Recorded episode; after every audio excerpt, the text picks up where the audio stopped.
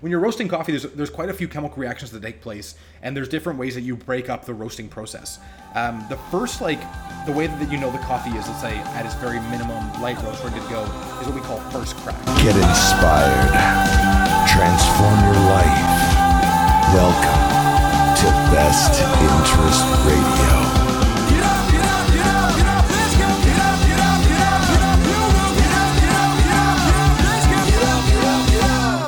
Hi, everybody. As some of you may know, I lost over 100 pounds and transformed my life in a lot of different ways. And since then, it's become my mission to help other people do the same. I'm looking for three more clients who are ready to transform their life in whatever aspect. I'm also launching a group program called The Mindset of Weight Loss, which is focused on my ebook. So, if this interests you, please reach out, send me an email, message me on Instagram, Facebook, you name it. Check out the link in the description to find out more. Okay, so today on the podcast we have Connor Conway, and that's an awesome name, by the way. Oh, I'm thank sure, you. I- I'm sure you get that all the time. I don't know. It just flows well together. Anyways, Connor Conway is the owner of. Is it pronounced Epoch or Epic? We do epic. They're both proper, but epic is how we we chose. Okay, so those a lot of people probably ins, im, mispronounce it and call it Epoch because we did at first for sure. But I know it's called Epic, and it's definitely like an epic place to be.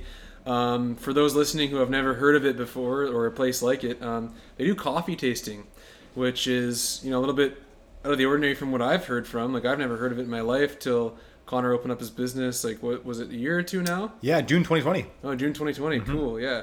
And uh, yeah, so you, you basically go in there, um, and Connor is the lovely host, along with you probably have a couple other people that do it now too, and they brew like the same roast of coffee um, in like four or five different ways, and you they teach you all about coffee and like you notice and test all the different like ways of brewing like it, it just adds like a each way of brewing is like a different flavor and different way to experience the coffee itself. So i mean in the same way like a wine connoisseur notice notices like the subtle differences of, in wine and like somebody who likes beer will notice the subtle differences there and stuff like coffee coffee's a, a big thing so And, and coffee can be complicated too. Something I didn't realize. You know, we try and take what is complicated and make it more approachable and digestible for somebody at home.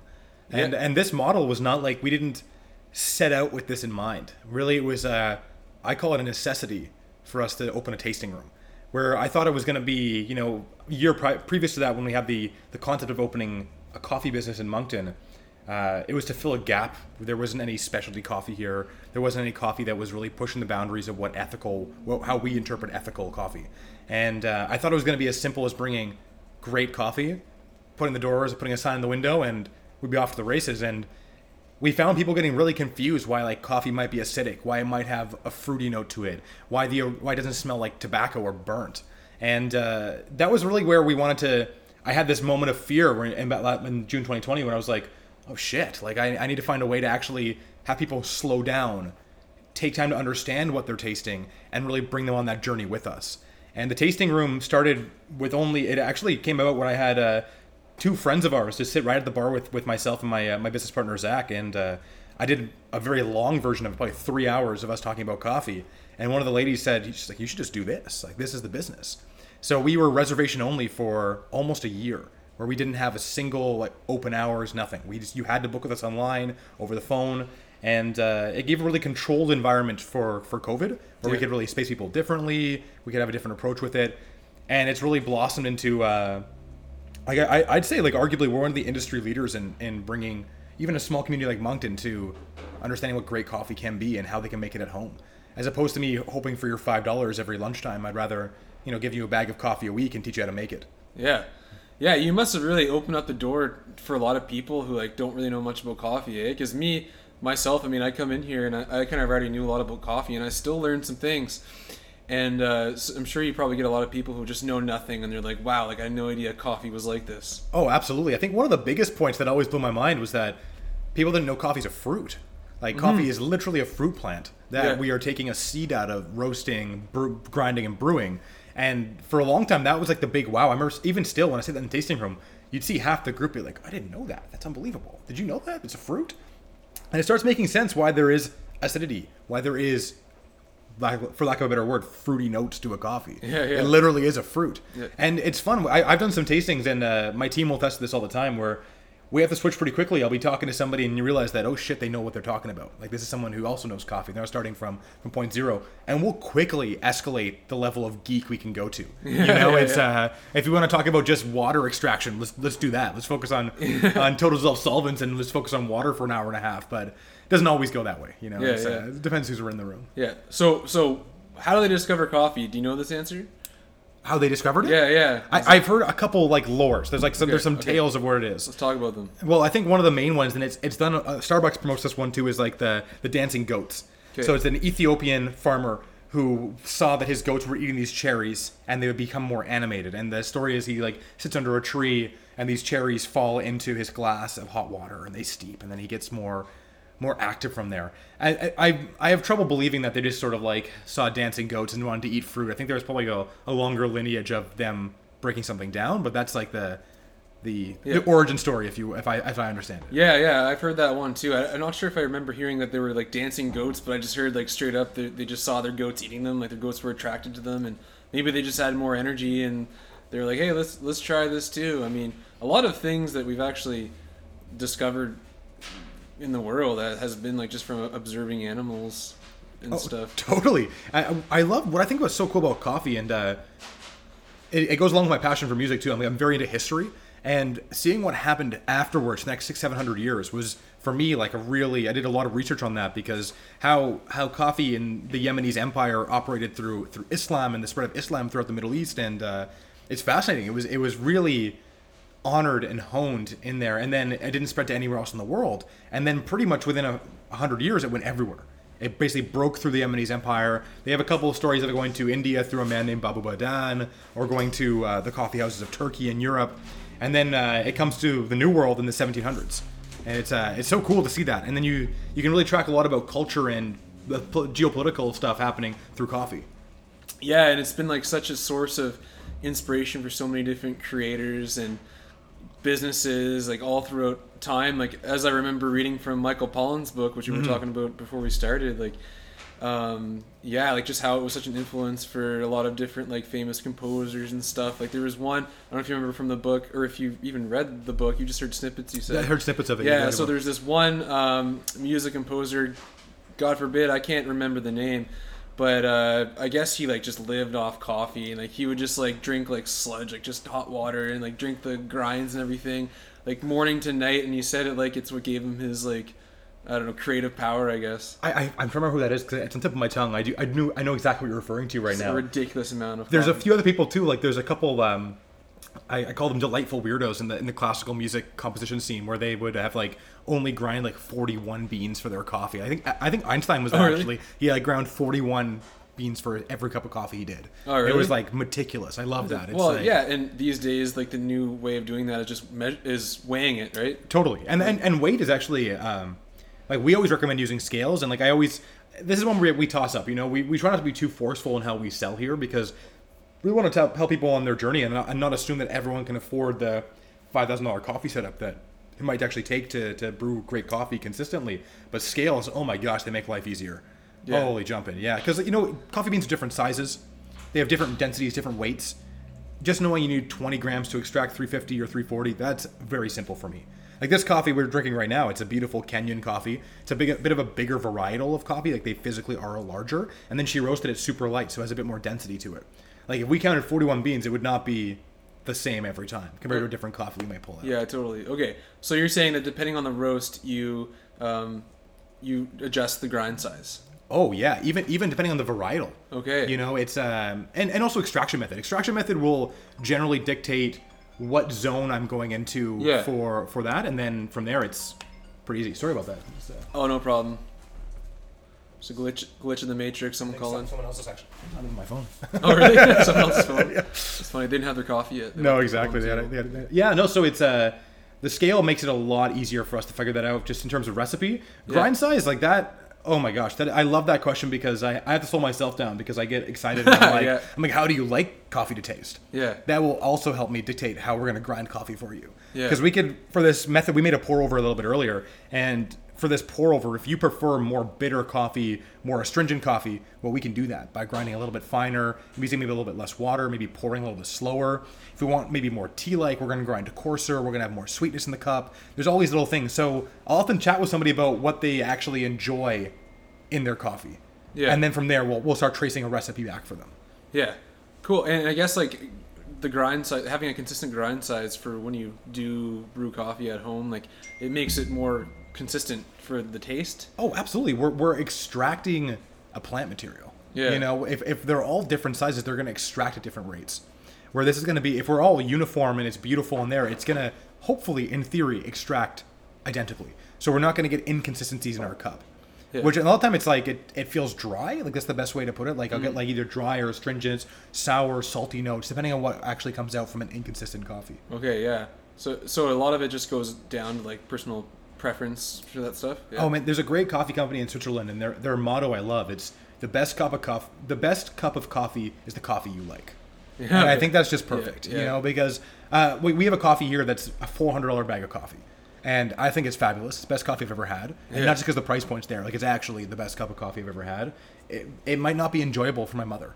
She might hate that. Even if she doesn't know the price, she might just hate that cup of coffee because it's like it tastes like a fruit explosion. It's like you're eating a fruit cup in melted ice cream form. yeah, yeah. It's, which I think sounds delightful. That- but that- it's hey, that's not the same coffee that that they extract from. Was it monkey poop? Oh, Or- there's, there's a, yeah, there's a few animal poops. I, Yeah. I think that's. I don't. I might get in trouble for saying this, but it's, it's a bit of a gimmick. Yeah, yeah. It's uh, and I think the the big issue is that the the people roasting the coffee are not the best roasters in the world. yeah, yeah. So even though the coffee itself might lack malic or citric acid because of a digestive tract, it's not roasted very well. So Yeah. uh, we we've tried, we've tried it all. We had the elephant poop. We had the the Kopi Luwak, like that's like the Okay, the yeah. lemurs, essentially the big cats. yeah. Um, it was kind of boring. Yeah, So we can just say it, the coffee was shit. It was shit. Literally, I mean, you go made from shit. It tastes like shit. Yeah. It wasn't very good. Yeah. Yeah. No, I, I, there's so many. There are, there are some gimmicks. We had a.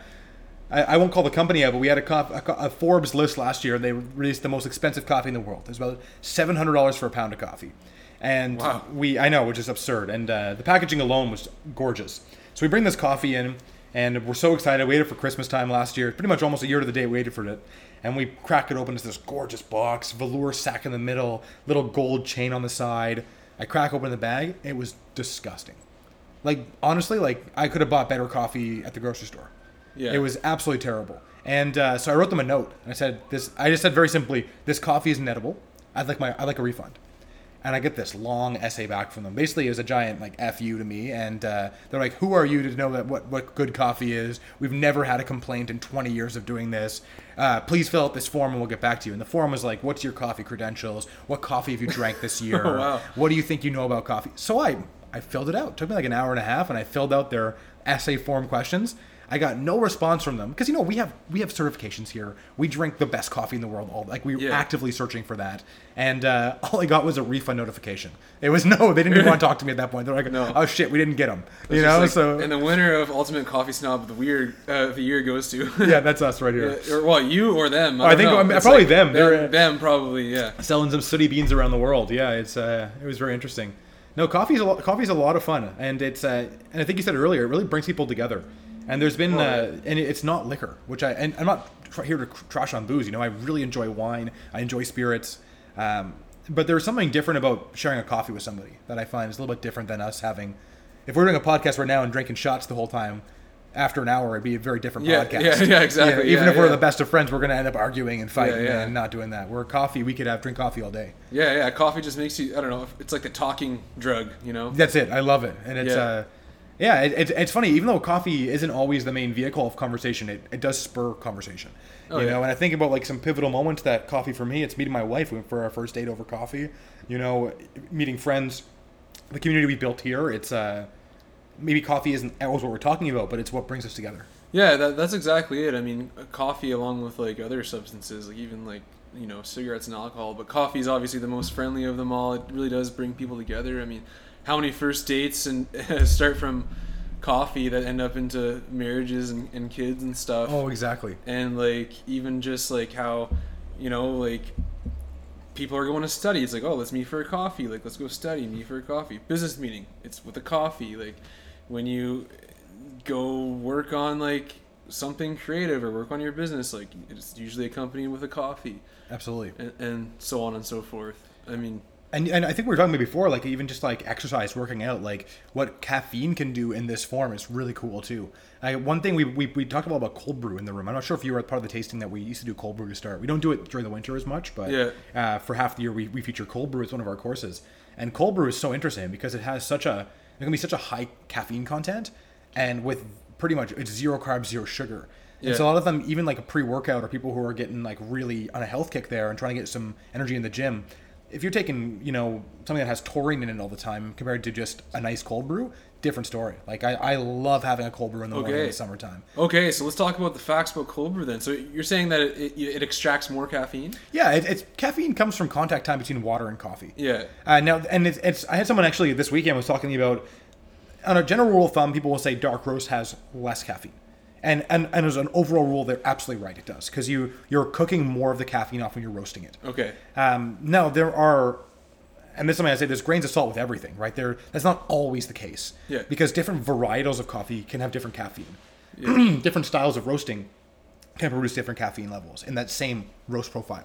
And so uh, a roast profile being like dark roast, medium roast, light roast, that kind of stuff. So it's uh, really the big thing to extract caffeine though is that contact time.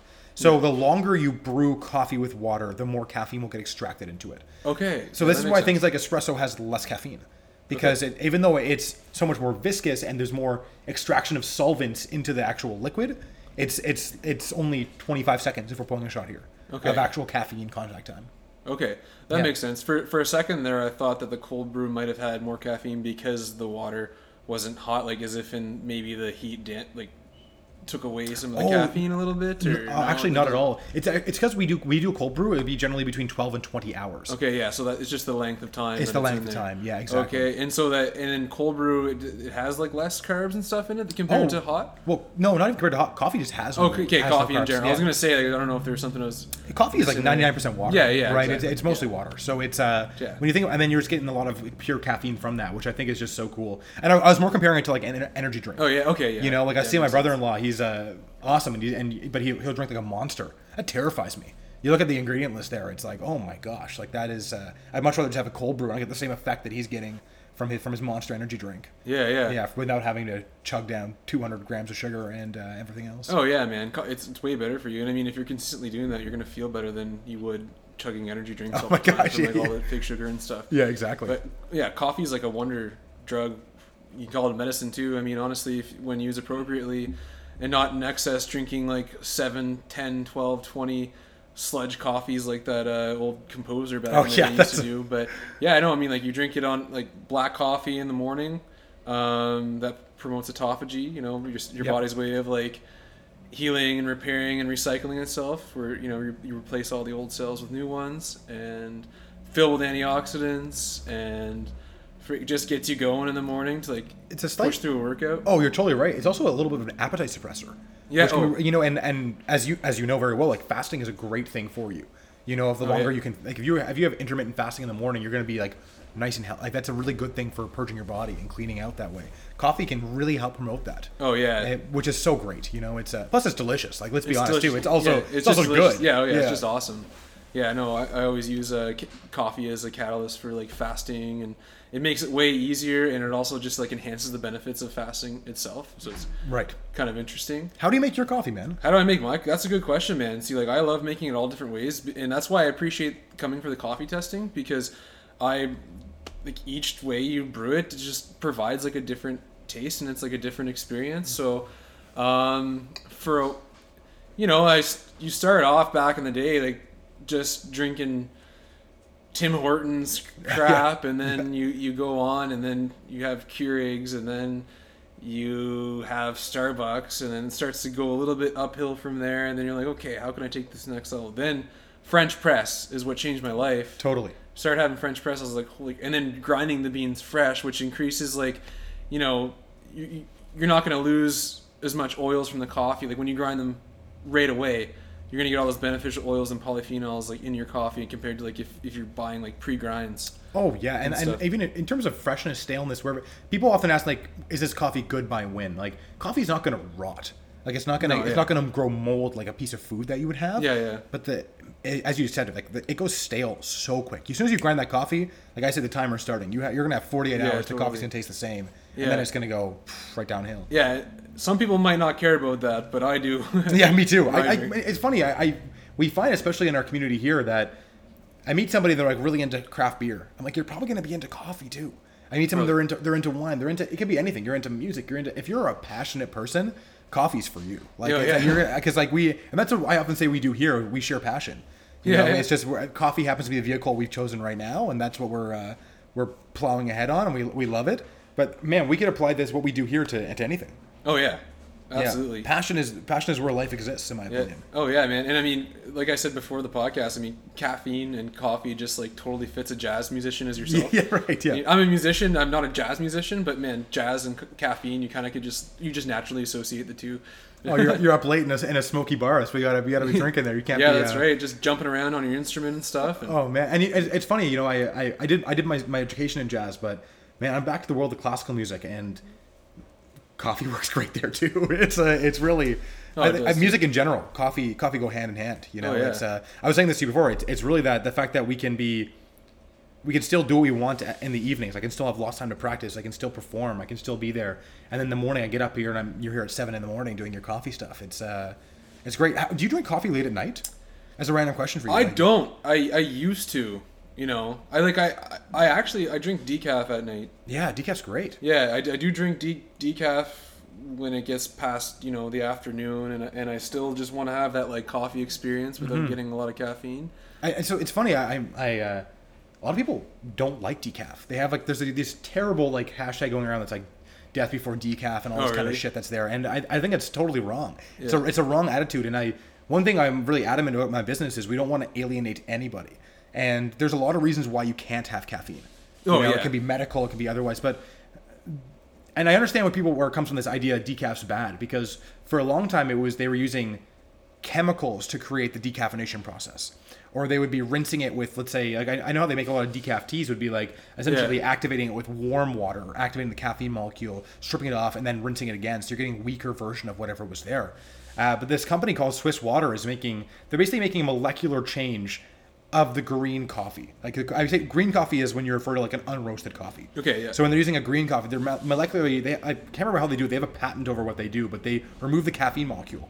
So you're getting all the great flavors, all the oils, everything you want from your coffee. Yeah. Just doesn't caffeine. Yeah. And so, and it's cool. They're 99.9% decaffeinated. Uh, they, they can't find the caffeine, but they also can't prove that it's not there. Okay. That's why it's 99.9. So That's true. we have like, I, it's funny. I, I, this started at the very beginning of, of Epic, where we had some customers saying that they're like, "Well, who's pursuing the best decaf in the world?" And I was like, "That's a great question. I don't think anyone is. Well, I want to." Yeah. So we've been. I have seven decafs on my shelf from seven different roasters. Oh, you Like, we are- we- oh my gosh, I have an incredible one right now from our friends in Las Vegas. Like it's uh, Luminous Coffee. Like their decaf absolutely Oh, really? slaps. Oh my gosh. So I've actually I never liked decaf until I tried Kicking Horse's decaf because I, I do like a dark roast. Hmm. Yeah. And I found when I had Kicking Horse's decaf that it still gave me that like normal coffee experience. It still felt like I was drinking a regular coffee. So um, why do you like? de- And I mean this. I, I I say this all the time. Where I never mean judgment when I ask this. Why do you like dark roast? Why do I like dark roast? Because I like the just the dark, pungent, bitter flavor, Mm-hmm. and it's not that's not too that's not too acidic. For sure. And Yeah. acidity. And the and more you roast, you're gonna you're gonna get rid of that acidity. It's uh a darker coffee will have less acidity. Yeah, yeah. Right. It's um it's funny because we we actually I don't know if you know this we have no dark roast here. Oh really? Yeah, because I can get that same bitterness, that same pungency without burning the coffee. Because there are a lot of other chemicals that get created when you hit that uh, second crack. So, so um, sorry, I'll back up a second there. So when you're when you're roasting coffee, there's there's quite a few chemical reactions that take place, and there's different ways that you break up the roasting process. Um, the first like the way that you know the coffee is, let's say at its very minimum light roast, ready to go, is what we call first crack. Yeah. And essentially, it happens after. Um, I'm going to improperly use this term, but essentially, a Maillard reaction takes place of the sugars and stuff in the coffee, and there's an expansion and an explosion that takes place, and the coffee will erupt and literally it loses about 15% of its weight. It will double in size, and that's the first crack. That's where light roast coffee is generally right before or at first crack. Okay. From there, any any second after that first crack is called a development time. That's where a lot of the flavors in the coffee will get preserved or or uh, or changed. You keep going from there, and a second chemical reaction takes place. That's called the second crack. And I say crack because it literally sounds like like popcorn. Like you hear it in the roaster, it's like popping and cracking. That second crack, this is where like all like um all these like negative kind of things will take place and a lot of oils get produced. So you see these waxy coffee beans, those are those are actually not super good for you. Okay. Uh, it's not like it's not going to be as harmful as smoking a cigarette. It's not it's not on that level. Waxy is the ones with like the oil. You can see the oil on the outside. Big Okay. time. And and for me, I wanted to when I started this this business, I wanted to get away from that myself. Okay. And uh, and I want and like I said, I can get the exact flavor you're looking for without going that distance. Okay. And and and I always put it back to like chicken. You know what I mean? Like why why was dark roast invented? There's a historical reason and a practical reason. The Okay. practical reason is that it's easier to extract in water. It's more water soluble. It's hollow. It's burnt Yeah. also burnt things taste the same. You know, if I if I have chicken from ten different local farms here and I burn all of them, they're all gonna taste like burnt chicken. You know, but if I cook them all beautifully, I have a different spice and a seasoning on them, they're Yeah. gonna taste differently. Yeah. Right. So that's kind of what we wanted to show here was that we could get exactly what you're looking for, without having to go to that level of burning it. That's cool. I like how we're having this conversation because I didn't even know that. I did know that dark dark roast has less antioxidants and stuff, and, Right. and it was like a little bit worse for you because you're essentially burning it. And Yeah. you know, I I'm I, I cook with a little bit of water when I cook meat or eggs because I avoid those carcinogens. So I Mm-hmm. Right, mean, I'm right. all about like optimizing anything I can. So that that that's very valuable. I I'd like to uh, take you up on that test and just see if your your roast can match to the flavor I'm looking for for that dark dark 100%. dark feeling. You know. and it, even how we source coffee like i'll look for certain uh, terroirs like or, or and i always explain it ter- terroir is like what does a region taste like what does an origin taste like in terms of coffee Okay. because there are there are very different tastes when you travel around the world Yeah, totally. and different styles of processing coffee drying coffee that will give a different result in your cup and generally when someone comes in and they tell me hey i like bitter strong coffee i'm like well we're going to be looking at brazil nicaragua parts of guatemala even uh, certain places in, in colombia that do coffee um, I'm, we're not going to go to like a really beautiful high elevation El- Ethiopian coffee. Yeah. I'm going to terrify you with some acidity. If we go to Kenya, you're pretty much always getting acidic coffee. That's how they preserve and wash their coffees and stuff. So Okay. there can be like a good rule of thumb where you go to a shelf and like ours and we have, you know, 45 different bags of coffee. It's like, oh crap, what do I buy? It's like that's where our team is trained to help you be like, hey, we're going to find a really nice hearty medium Brazilian low elevation coffee, maybe an Indonesian Sumatra coffee we're going to pull out, and you're not going to notice any difference, except that you're going to feel a little bit better in your tummy from uh, from having a lack of oil there. Wow, that, that's pretty cool, man. Yeah.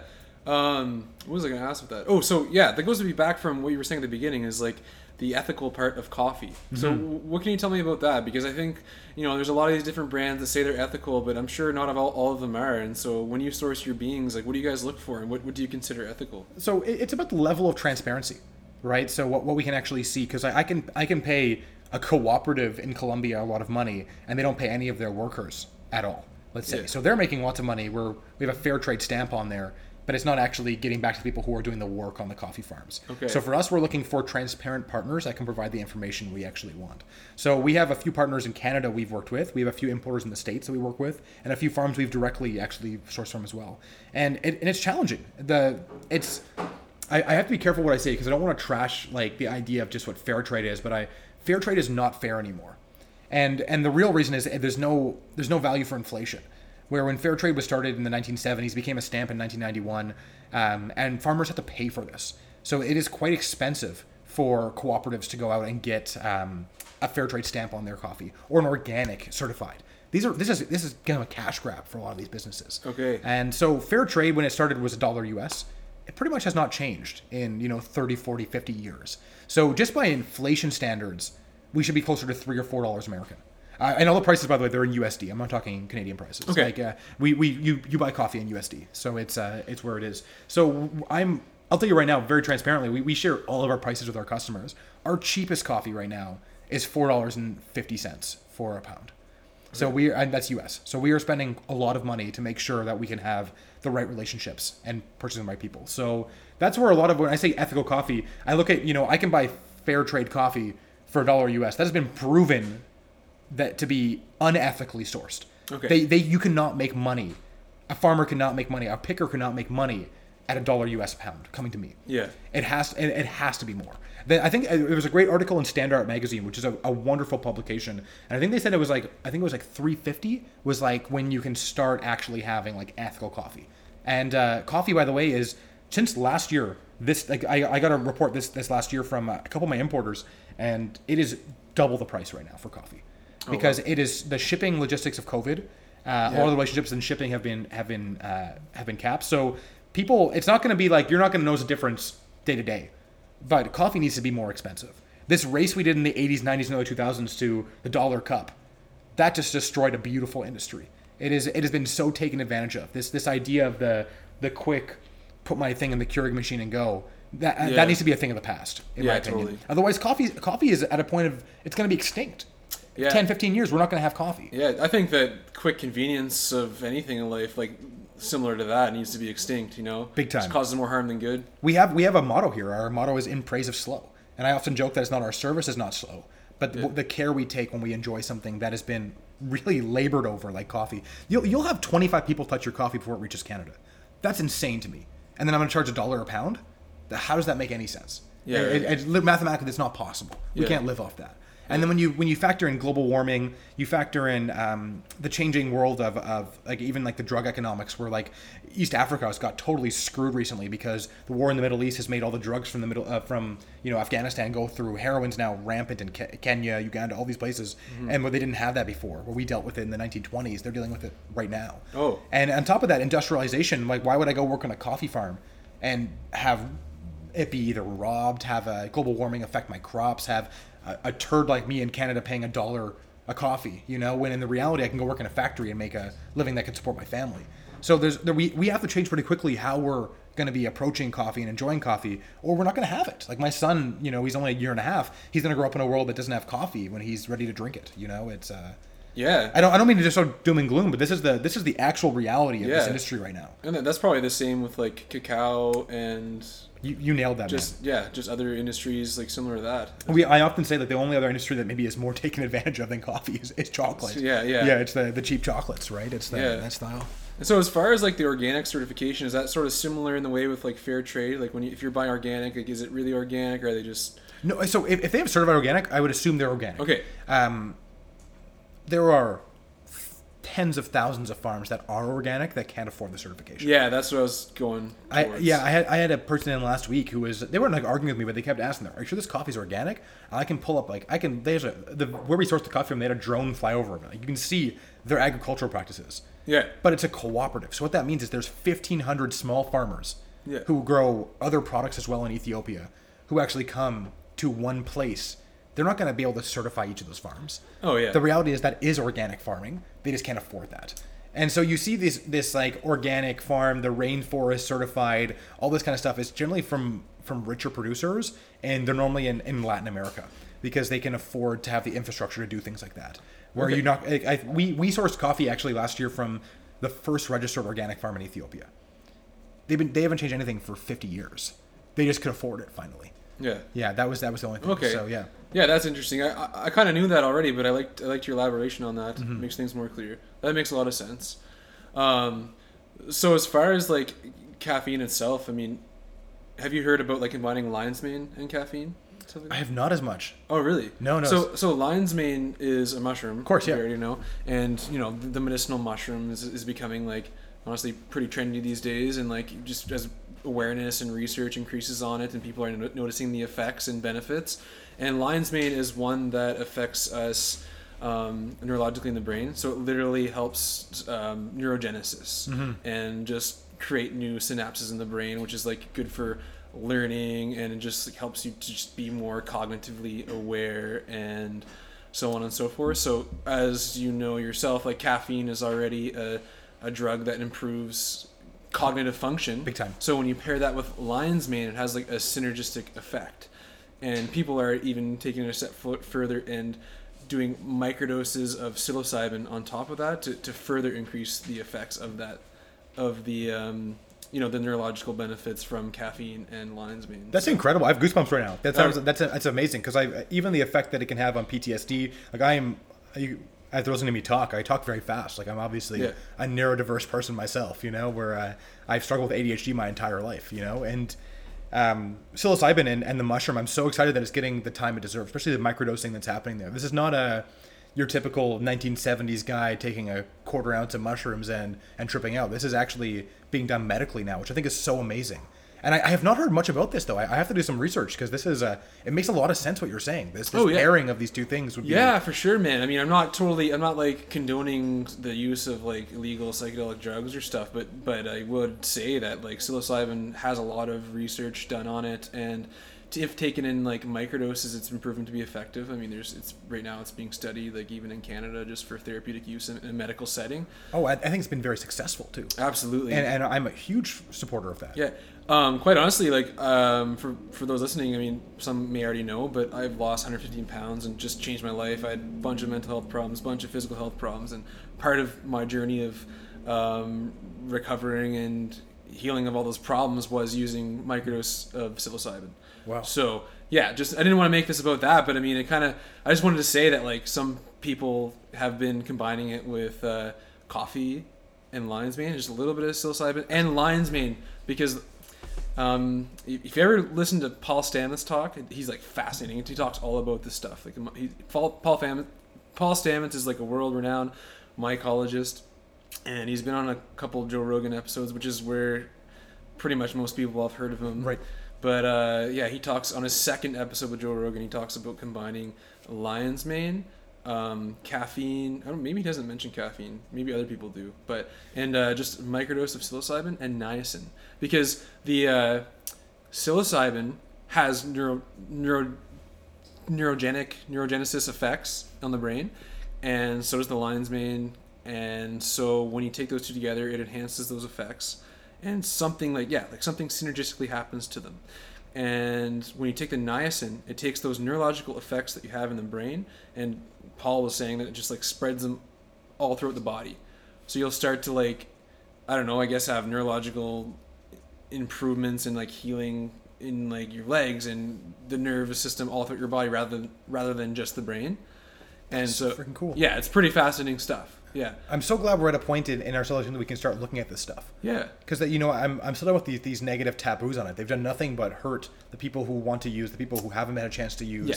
Even there's a, I remember there's a, I remember seeing a great uh, Drugs Incorporated thing way back when they're talking about the the the headaches, those like crazy headaches people get, and then they they found that the mushrooms, like lion's mane, I think was specifically the one, could help solve people who had like chronic migraines. oh yeah. It's so fascinating. I've I've heard the same thing with psilocybin too. So I wouldn't be. I'm not surprised that lion's mane would help Mm-hmm. as well too. It's almost like lion's mane just just like very subtly helps the brain. So I, I'm familiar with there's a very famous brand from uh, from Norway. I think they're in Norway. Or they're in Scandinavia for sure. It's called Four Sigmatic.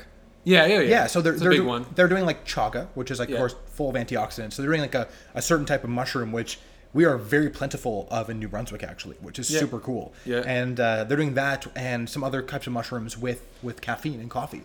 And uh, have you tried that stuff before?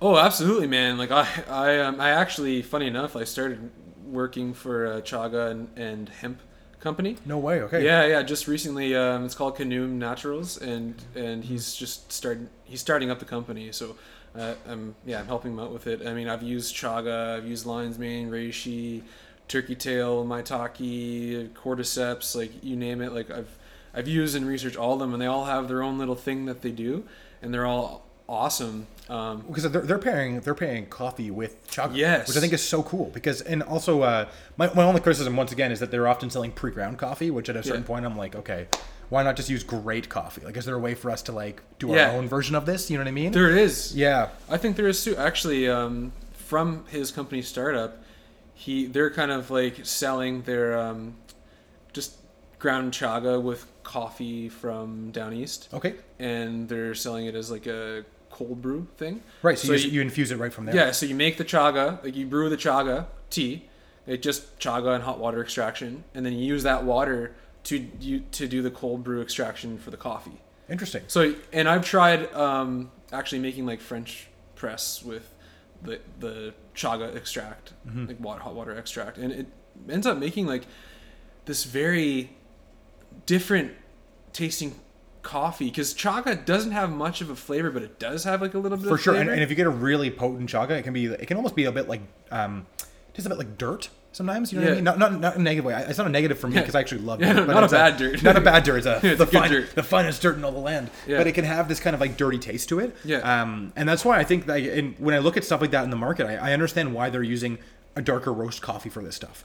All right, you saw this coming. If you want 15% off chaga mushroom tea, tincture, or CBD hemp capsules, use the code BEST15 at checkout using the link in the show description. Because Yeah. if, you, I'm curious, you know, your dark roast over. How was this coffee we had right now? It was good, man. It's very Different, though. flavorful. Like and like you said, like so I don't know if the listener knows this, but when you are drinking coffee, I learned this at your tasting thing. Um, as it cools down, the flavor changes. Big time. Yeah. That is oh, that is so much fun. There's actually um, there's some great companies now, including this one that we're drinking from right now. That I'll give them a shout out. Luna, Luna Coffee is phenomenal. Laura and Nate and, and Langley BC are, are probably our favorite favorite roasters in Canada. Oh, cool. And they are a small team and they're absolutely crushing it. And uh, on this bag, I was reading just when I was opening it up there, they said they, they gave two flavoring notes. One of like the hot beverage, one of the cold beverage. And it, it is wildly different. So when we talk about when we're cupping and tasting coffees, we will often have different tasting notes we write down for different points in the beverage. So like what it tastes like when it's cool is this might be like a bit more grapefruity, maybe a little bit more blackberry. So those are like really high acidic uh, uh, cherries and fruits. Where uh, to start, it might be a bit more of the honey, a bit more molasses. It might have. It's really the characters can change wildly. Even uh, even like where you taste them in your palate when it cools down is also different, which I think is, is so much fun. There's Yeah. like there's- you can actually. I wouldn't recommend buying this because it's it's a new technology, but there's a there's these, these servers now you can buy that will when you serve at the table they will have like a temperature reading on the glass. So they'll say like, "Oh, your cup is 86 degrees," Oh, and no then way. and then they'll the place they do it they'll actually provide tasting notes at like 86 degrees taste your cup you'll taste like mango and papaya and at like 75 degrees it's going to taste like blueberries and more acidic it's I think so, that that is uh that is super cool That's the next level. Are you guys gonna do that here at some point? you know, I, I believe in the full sensory experience. I really do. Like, you know, when we, uh, even if you come for just an open hours, we've been doing this now where you buy an espresso from us, we're going to give you a little sniffer of the espresso as well. You're going to have something that pairs with it. You're going to get the tasting notes. Like, we really try and go to that next level. Even, uh, we're trying to find like something even more tactile you can play with too, to even Yeah. have, uh, like, we often use, it's not as tactile, but we use like books and stuff here as like our kind of like feature to, to engage our senses. But it's, uh, Yeah. there's so much we can do Yeah. and, and music too man it's, it's people don't realize it but we like we carefully talk about what music we play in the tasting room you know because that that actually plays a lot into what vibe we're feeling and what we want to convey to our customers and uh, it's something that i'm very passionate about thinking about constantly like uh, it's uh, we have no it's funny we have no music on right now and it's like Yeah. uh, i'm sure both of us you know I, we have music playing in our brains Yeah, yeah, pretty much, yeah. i have my background soundtrack that's going right right, now yeah, to, yeah. to this vibe session you know so it's totally. uh no it's uh there have you ever there's a great book uh, you ever read Buyology it's like b-u-y-ology No. so this guy is absolutely fascinating. He's he's worked with some of the biggest Fortune 500 companies in the world, and it's uh, Buyology essentially is like the the biology of purchasing and interacting with businesses. And uh, I got a lot of inspiration from that. My business partner passed me that book, and they talked about like what music, what smells, what feeling you have when you walk into to epichemistry, or as an example that we use obviously for Yeah. ourselves. And uh, that's something we heard. Even even yesterday, we had a pop up here, and we had a, gentleman making waffles, and he's like, "I don't know what you guys are doing, but the vibe here is like people come in, they have a different headspace when they walk in here, Yeah. and it's something we del- we have deliberately cultivated that. The fact that we have no Wi-Fi accessibility, the fact that we even how we we choose the menu, even how I train my staff for customer service, like I am very much looking for you to take you out of the norm, off a busy street. And have you a moment where we can connect together. Even if Oh. our connection's 30 seconds, half an hour, two hours, doesn't matter. It Yeah. should still be meaningful and focused in that moment. Yeah, I think that's important because I think a lot of people associate coffee with just like being in a rush and having to do things. So That's why we're not open before noon. Yeah, And then we get a lot of crap from that. A lot of customers tell me they're like, "Oh, I can't come here in the morning. I can't get my coffee at seven in the morning." It's like we're actually Uh. like, if you want coffee at seven in the morning, I'm going to train you how to make it at seven in the morning. yeah, Because you know that that's when you should wake up, have an extra five minutes for yourself at home, Yeah. maybe do some journaling yourself, maybe just Yeah. sit in silence. You know, whatever whatever your routine asks for in that time. Yeah. Uh, you know, and you- brought up Keurig earlier, and I, I feel like this is uh, it's uh, something that I, I, I like to put reference to. Where Keurig, yeah, sure, it takes you know 25 seconds to make a Keurig pod. That comes out so freaking hot that you cannot drink that for 15, 20 minutes. yeah, yeah, This pour over that took me two uh, minutes, 25 seconds to make yeah, and I can we drank immediately, and Oh, we yeah. have a great cup of coffee, and I enjoyed the process. Oh, yeah. You know, even and I, I have people roll their eyes at me. They're like, "I have two kids at home. How can I do this?" Well, frig, I have kids. My son's on my arm when I'm making a coffee in the morning.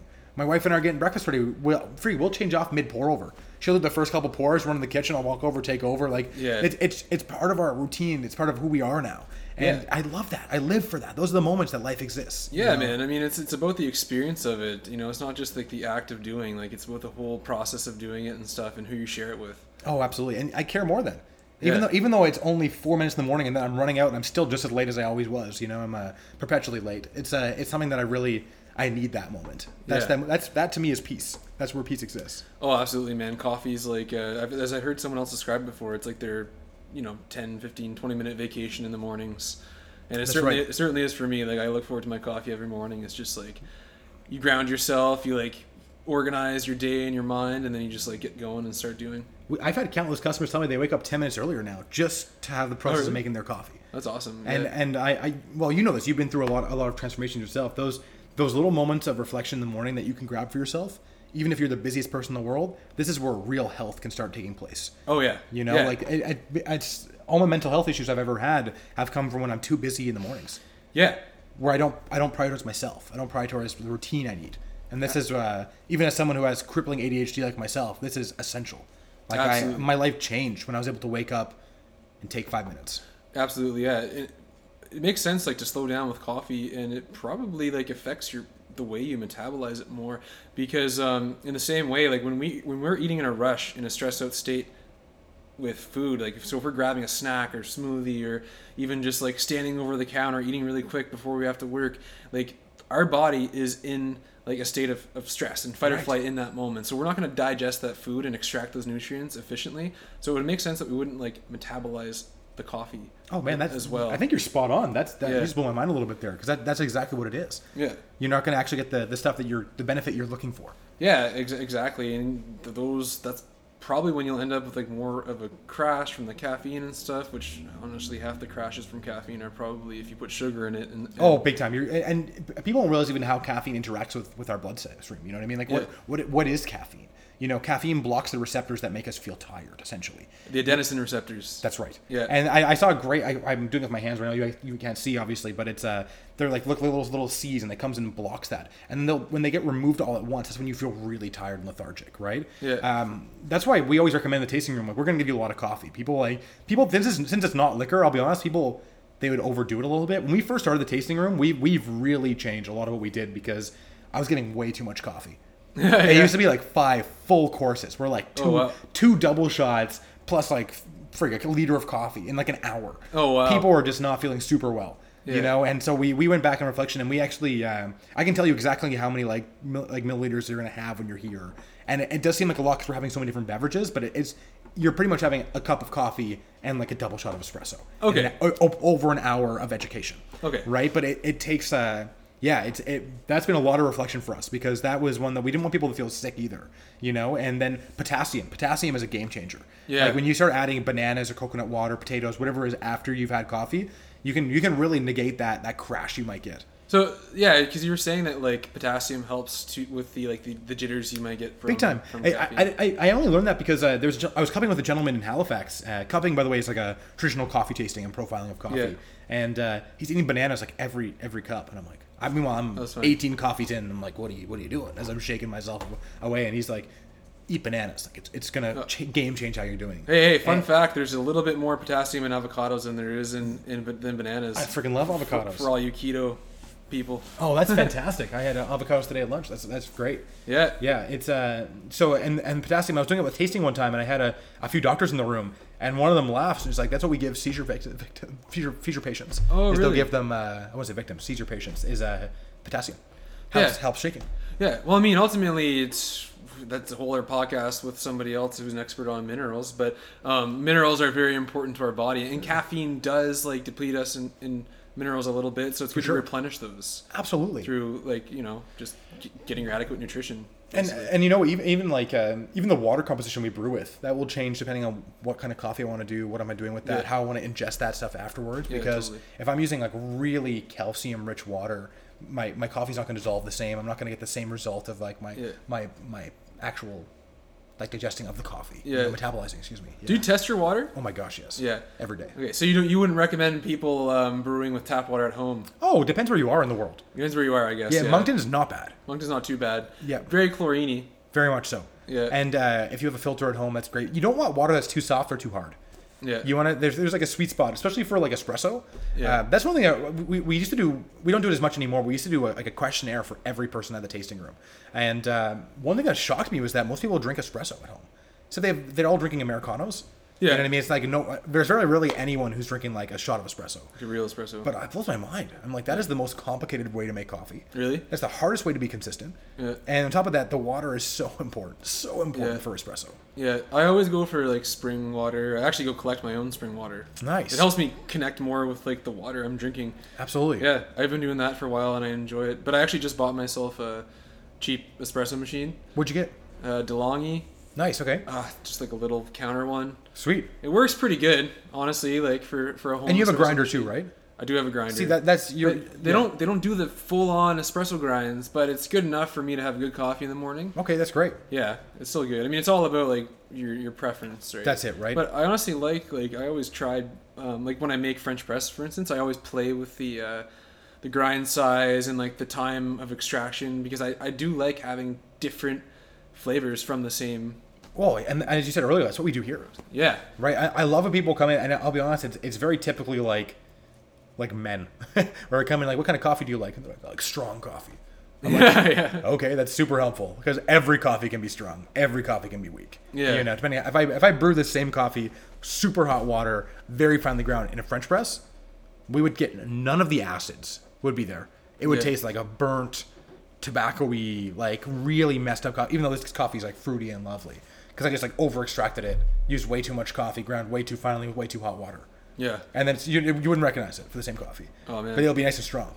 that's cool. Yeah, so it's I, I, lo- I love that too. So really, uh, we try and say like leave your preconceived notions at the door. Like we, we want to try and break down and have you really enjoy something that you you really want. Like people a lot of time dark roast historically our region is dark roast centric because coffee when it was first shipped around the world it would mold. They didn't know how to store it properly. It'd be at sea for up to a year at a time.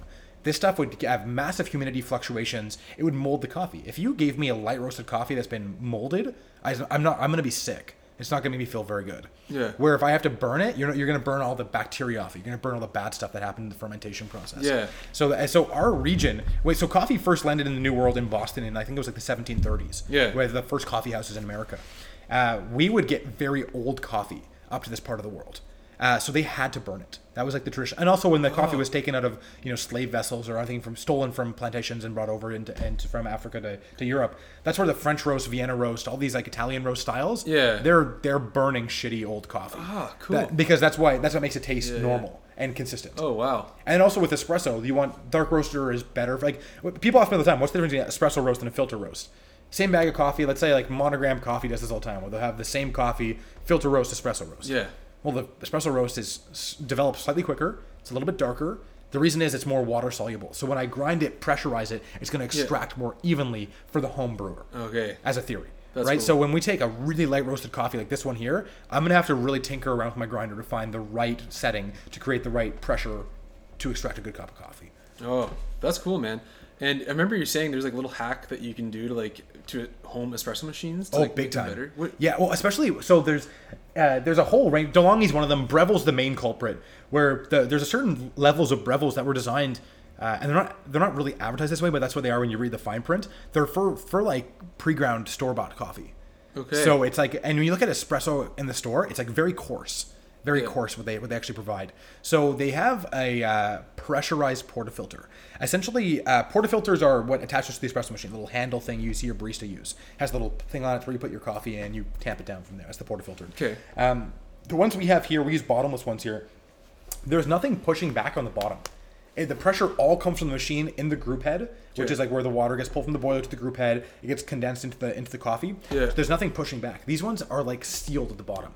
It's like almost picture like a, a squeezed ketchup bottle. It's like closed off there. Yeah. So pressure builds from both sides. And what happens is you get like a fake espresso essentially.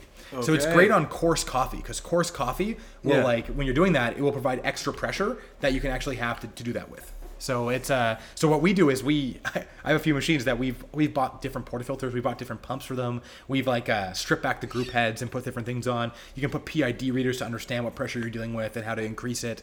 So like it, it's funny after I take a hundred fifty dollar machine.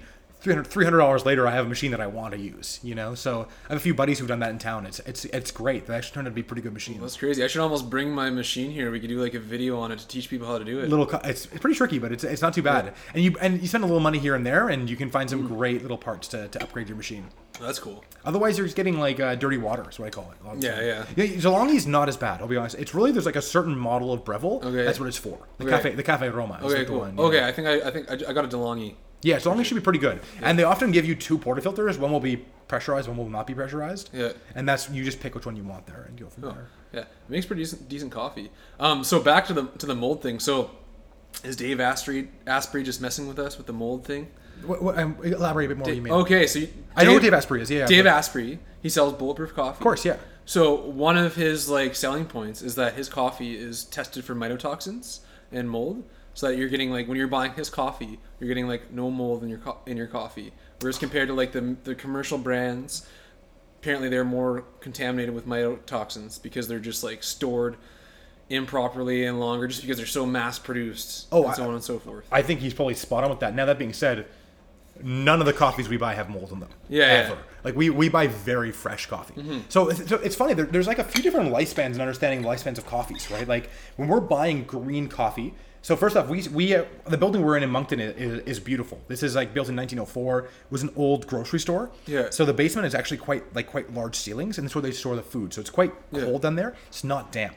It is damp for a couple months in the springtime, and we move the coffee upstairs. Okay. So uh, right now it's like nice and cold. It's really temperate. Actually, uh, when I first started my coffee adventure, I went to visit a amazing coffee company in Calgary called Phil and Sebastian.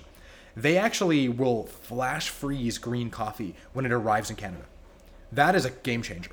Like oh. flash freezing green coffee, like wow, that's really cool. They're stopping the, the lifespan of that coffee so they can use it further. Cool. The other companies, like when you're seeing, and I won't trash any like local companies, even though this is a practice a lot of them use, where they they will. There's a reason they're blending coffee. Let's put it that way, because they're grabbing old coffee they're buying cheaply from a lot of places. Now, I don't want to shit on it because this actually can be a very good thing for importers, for producers in the coffee industry, because is if you have a specialty coffee uh, importer, let's say, and they didn't, they weren't able to sell all their coffee off that year. Well, they're stuck with it now. They already paid the producer. Producer producer got paid. Now they're sitting with a bunch of inventory they can't sell.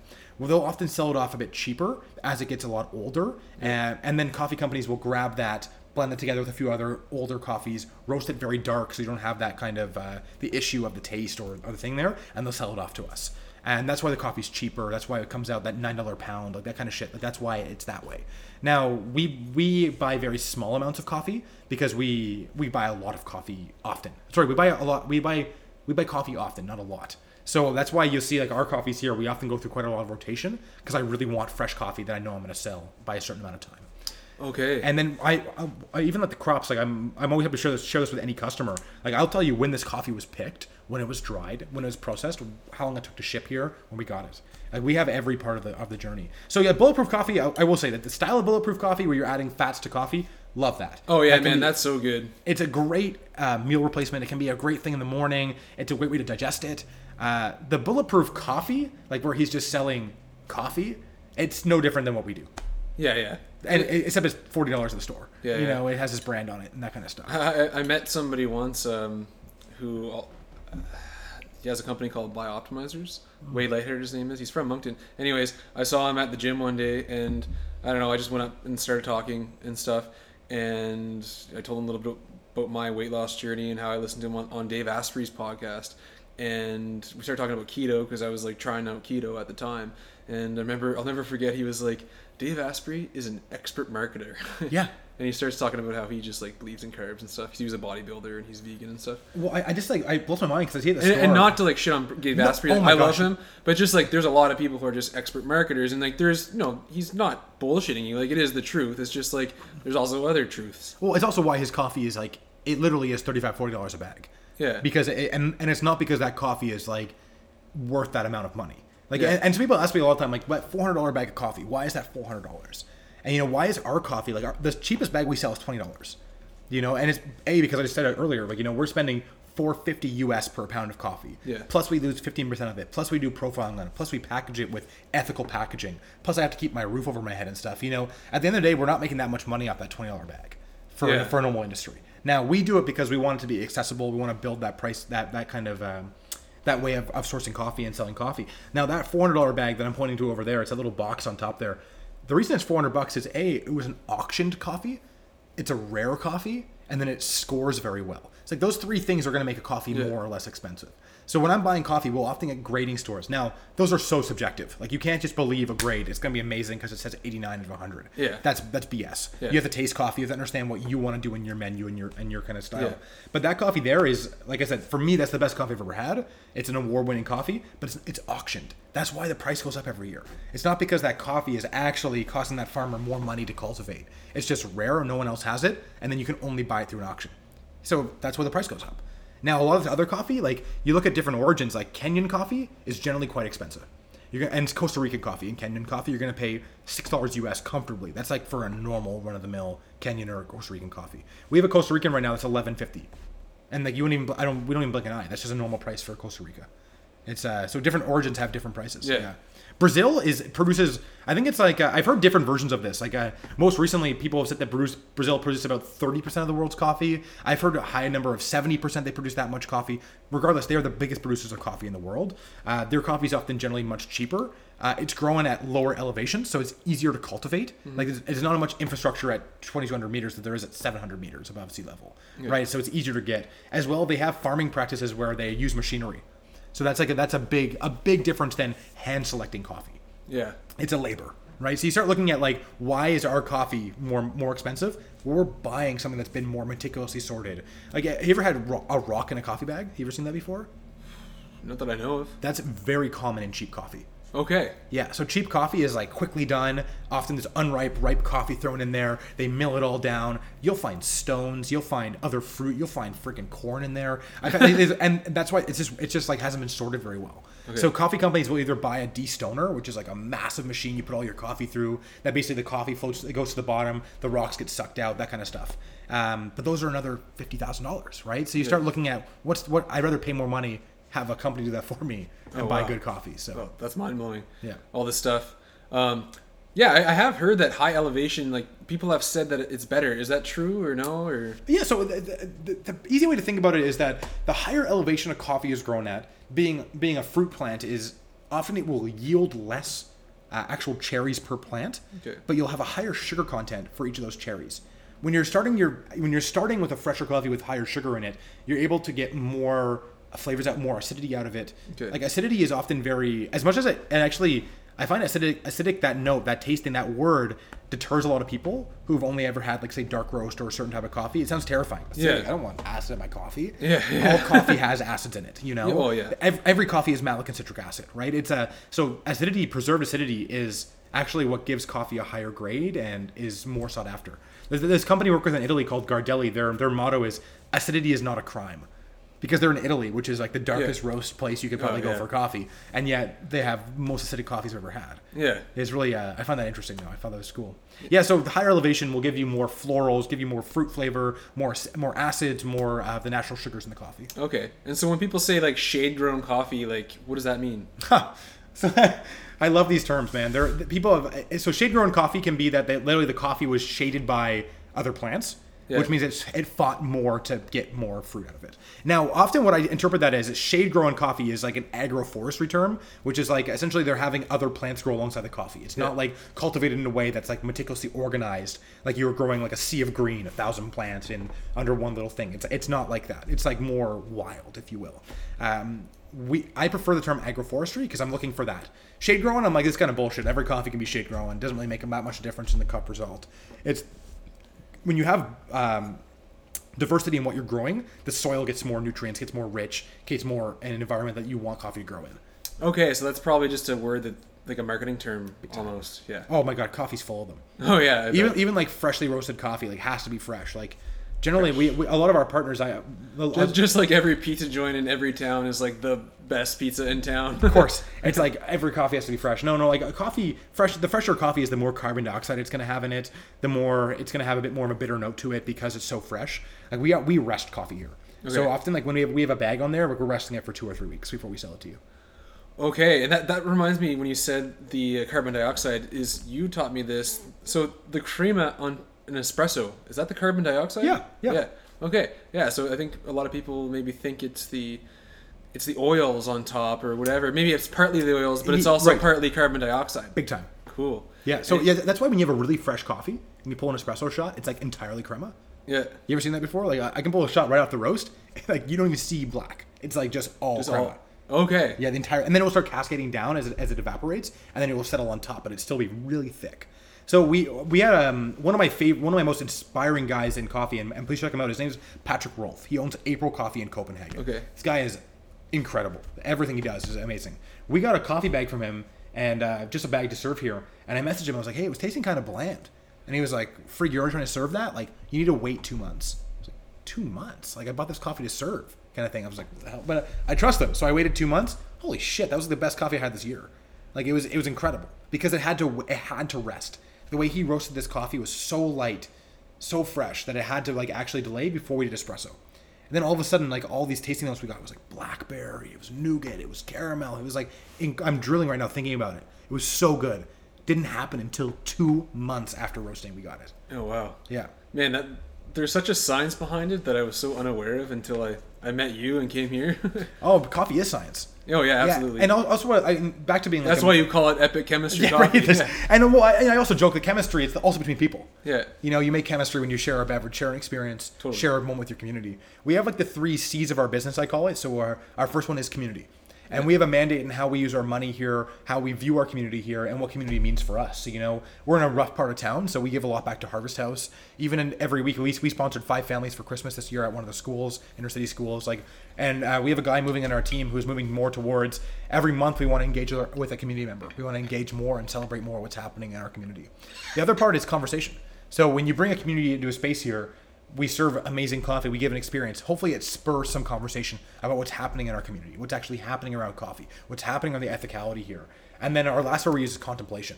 I want people to leave here with a contemplate, like a, a time to contemplate what they experience, to understand that there is a different way to enjoy a beverage like coffee or anything in the world. You know, you can take what we did here and apply it to frig mushrooms, apply it to whiskey, apply it to what you do in your routine in the morning. Like that's that's the contemplation moment. And only through contemplation can we actually make change back to our community. And then it starts again. So that's sort of like how we see our how we see our use, use of our business through those C's. Oh yeah, that, that's cool, man. Yeah, and you're you're really providing a lot more meaning to what it is to drink coffee and experience coffee and just gather with people and have coffee. That's right. And meaning is so important. When we attach meaning to what we do, not only do we get better results, but we feel better. Right. Yeah, absolutely.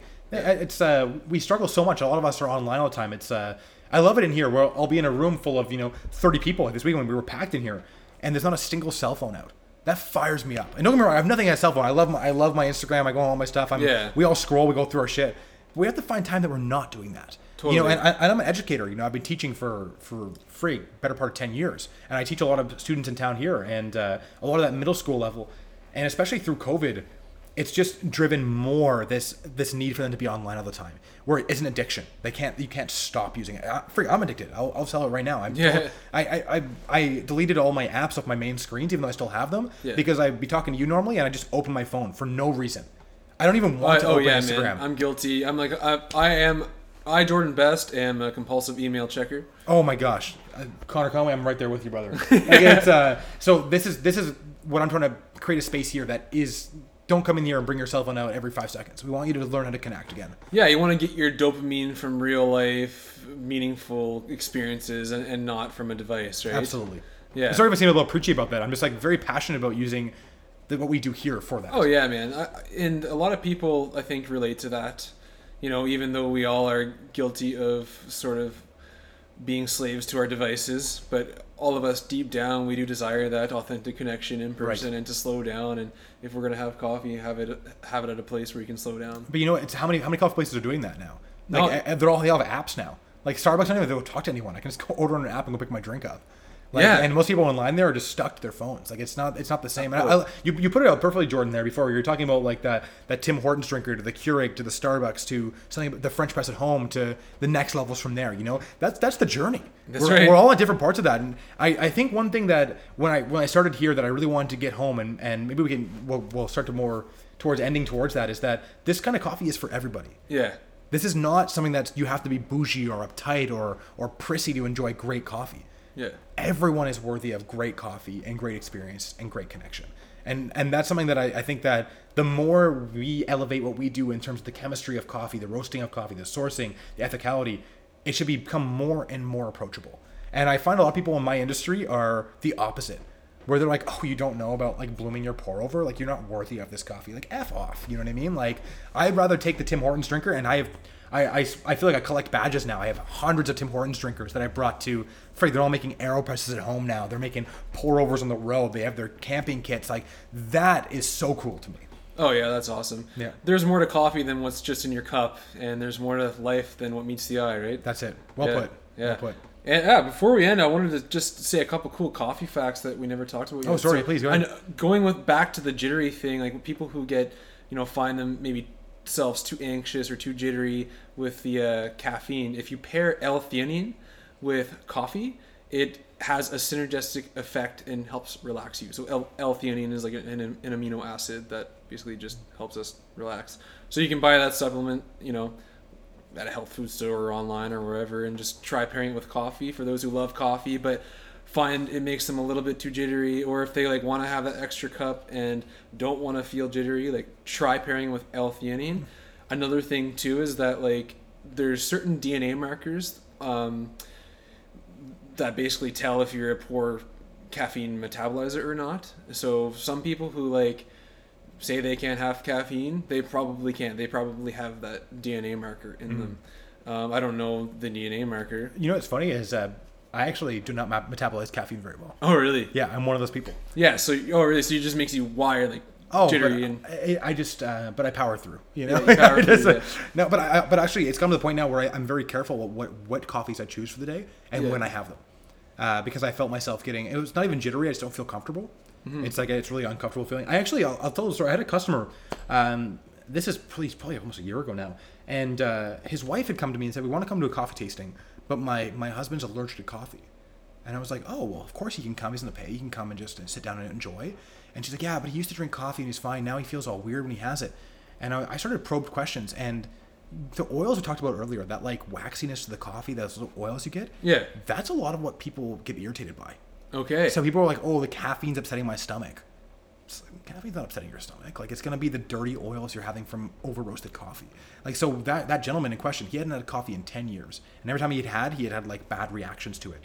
He found that he could make pour over coffees, light roasted pour over coffees, which have more caffeine on paper. Hmm. He's been perfect. He drinks like three, four coffees a day now. But it's a, but it's a method he chose. So what the reason being that the oils get stripped by the paper filter. So the paper filter will trap all the coffee oils. Yeah. The light roasted coffee is often uh, doesn't have as much of that like carcinogens and other things that have been produced in that. Yeah. Um, and on top of that, even the preparation how he's doing it, he, he's been great. Not a single reaction. And it was about finding the right method and type of coffee for him. oh wow. Yeah, and same with people like who, who are new to cannabis or something as well. Like if you're feeling anxious and paranoid from cannabis all the time, probably having the wrong type of cannabis. You know, there there is like a different, just like coffee, there's a huge spectrum Yeah. out there for what you can find if you want to be a user of that. That you can find that actually works for your body. Yeah, and even in terms like uh, that coffee, that four hundred dollar coffee, has like a third of the caffeine of a normal coffee because of the species of coffee that it is.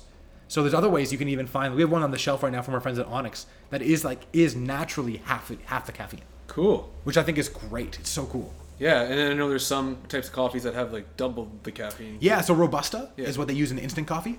Uh, so there's, there's a lot of species of coffee. There's species and varietals. So a lot, there's a lot of species of coffee, like 184 or something species. I can't remember they are. Don't quote me on that one there. But I think we only drink about two of them.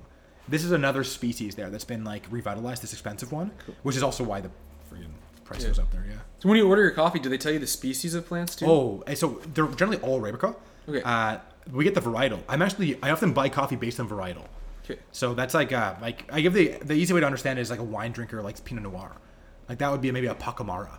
Okay. You know what I mean? Or a, or a bourbon or uh, a geisha or like, like these, and also they cost different prices. Yeah. Like um, a peaberry or a geisha, like those are going to be very differently priced just because of the varietal and how the plant is growing. Wow. And there's a actually, I think it's in my bathroom, and we have a, a map of all the genetics. Uh, it's really cool to see. You can actually see like all the different coffee genealogies, where they come from, and why they're created. Uh, there's only there's really only two places in the world that create coffee like phenotypes and new new types of coffee. Wow. Man, that's mind blowing. Yeah, and they're often for disease purposes. Like coffee in humans, we're both very susceptible to disease. Okay. So this is where like coffee, like uh, I'll give you an example of Mexico. Uh, Mexico's coffee industry got eradicated in like 2013. And it was a disease called coffee rust that basically hit all their crops, destroyed their coffee industry there. Now, a good thing happened there, where at that time it had moved to being like held by huge companies, and they started selling off little plots of land back to like the the, the small business owners. Uh, so now the coffee is being cultivated differently, and uh, Red Fox Coffee Merchants are one of these guys in the states that are they're in Oakland. They do amazing work in Mexico, and they're they're honoring a lot of like the the indigenous tribes that are there who are growing coffee. They're highlighting them and stuff. It's it's phenomenal to watch their journey. If you go on Red Fox Coffee Merchants, they have um, they call it the Foxhole every Friday, and they'll highlight amazing indigenous workers in Mexico and the work they do in Mexico and Peru. Oh man, you know a lot about coffee. Yeah, that's yeah. awesome. That's what I do. Yeah, yeah, it's, that's it's cool. Something I love. Yeah, Yeah, I love hearing it.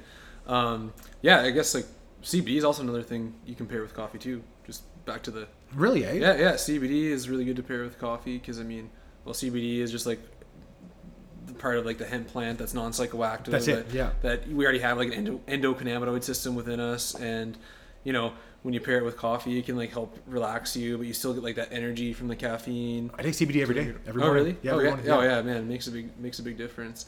And I've also heard for some people too, like those who are poor at um, metabolizing caffeine, is when you pair it with like a little bit of fat, that they actually find like the, the bulletproof or fat coffees um, to be helpful because I guess I don't know the way the caffeine blends with the fat, like you almost it almost like releases slower into the body. Right. That's that's amazing. Yeah. So I didn't know that at all. Yeah.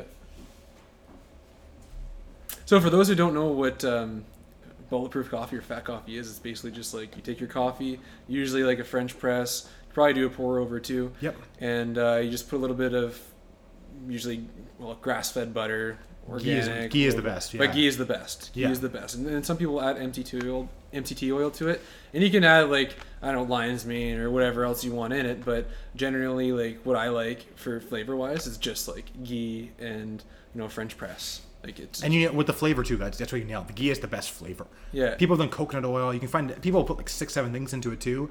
Um, but yeah, no, I find ghee is by far the best, and I, I metabolize the best as well. That's yeah. uh, Oh yeah. yeah. Oh yeah. So you you've experienced it yourself then? Oh yeah! Oh Yeah, my gosh! cool. I was into that. I was in a huge kick for that. Oh, really? I'm uh, I'm less into it now myself, Yeah. just because I'm. It's funny, like my my coffee purpose has changed. Yeah. You know what I mean? Where I'm often like I'll put myself in a work mode, or I'm in like Yeah. true like trying to disconnect mode. It's like either one of the two. So it's less about like a a suppressant for me, appetite suppressant, or that kind of stuff. So I'm I'm often more like really excited to taste like exactly what this coffee tastes like and dial this in, as opposed to adding something to it myself. That's just that's just personal. That's not. I would never recommend a customer to do what I'm doing. You know, Yeah, I think I go through phases myself. Like sometimes I just really enjoy that ghee and coffee, and other and other times I just like it black. Like It just makes like it, it, it feels buttery. Yeah. The mouth feels wonderful. it does. Yeah, people think it's nuts when you're like, they're like butter and coffee. Well, I'm like, well, do you put milk in coffee? Because butter is just basically a step above milk, and then well, ghee is a step above butter. right, exactly. Yeah, Yeah. yeah. yeah, that's perfect way to put it. yeah.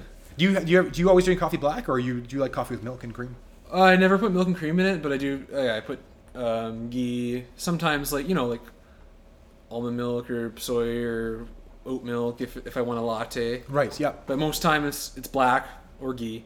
Right. Like the espresso is, black. I'll put a little cinnamon in it. I learned cinnamon in it. I learned that in Cuba. Yeah. I backpacked Cuba in 2019, and we were like hammocking around in the middle of nowhere, and we stayed with like a Cuban friend, and he was all they're all about the espressos, and they all put um, cinnamon and a little and a lot of sugar in it.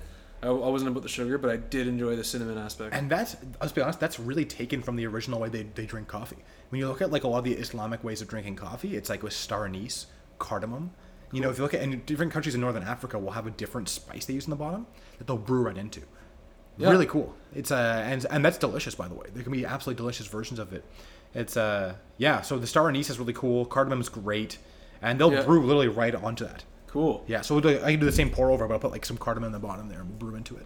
Yeah, that might be cool to try sometime. Oh my gosh, yes. You ever had Turkish coffee? Uh, describe Tur- Turkish coffee. Turkish coffee is, is the finest grind of coffee. Yeah. Uh, traditionally, it can be done in a little copper pot, often on the line of a Okay. long stick. What they'll what they'll do is they'll, they'll put the coffee in there.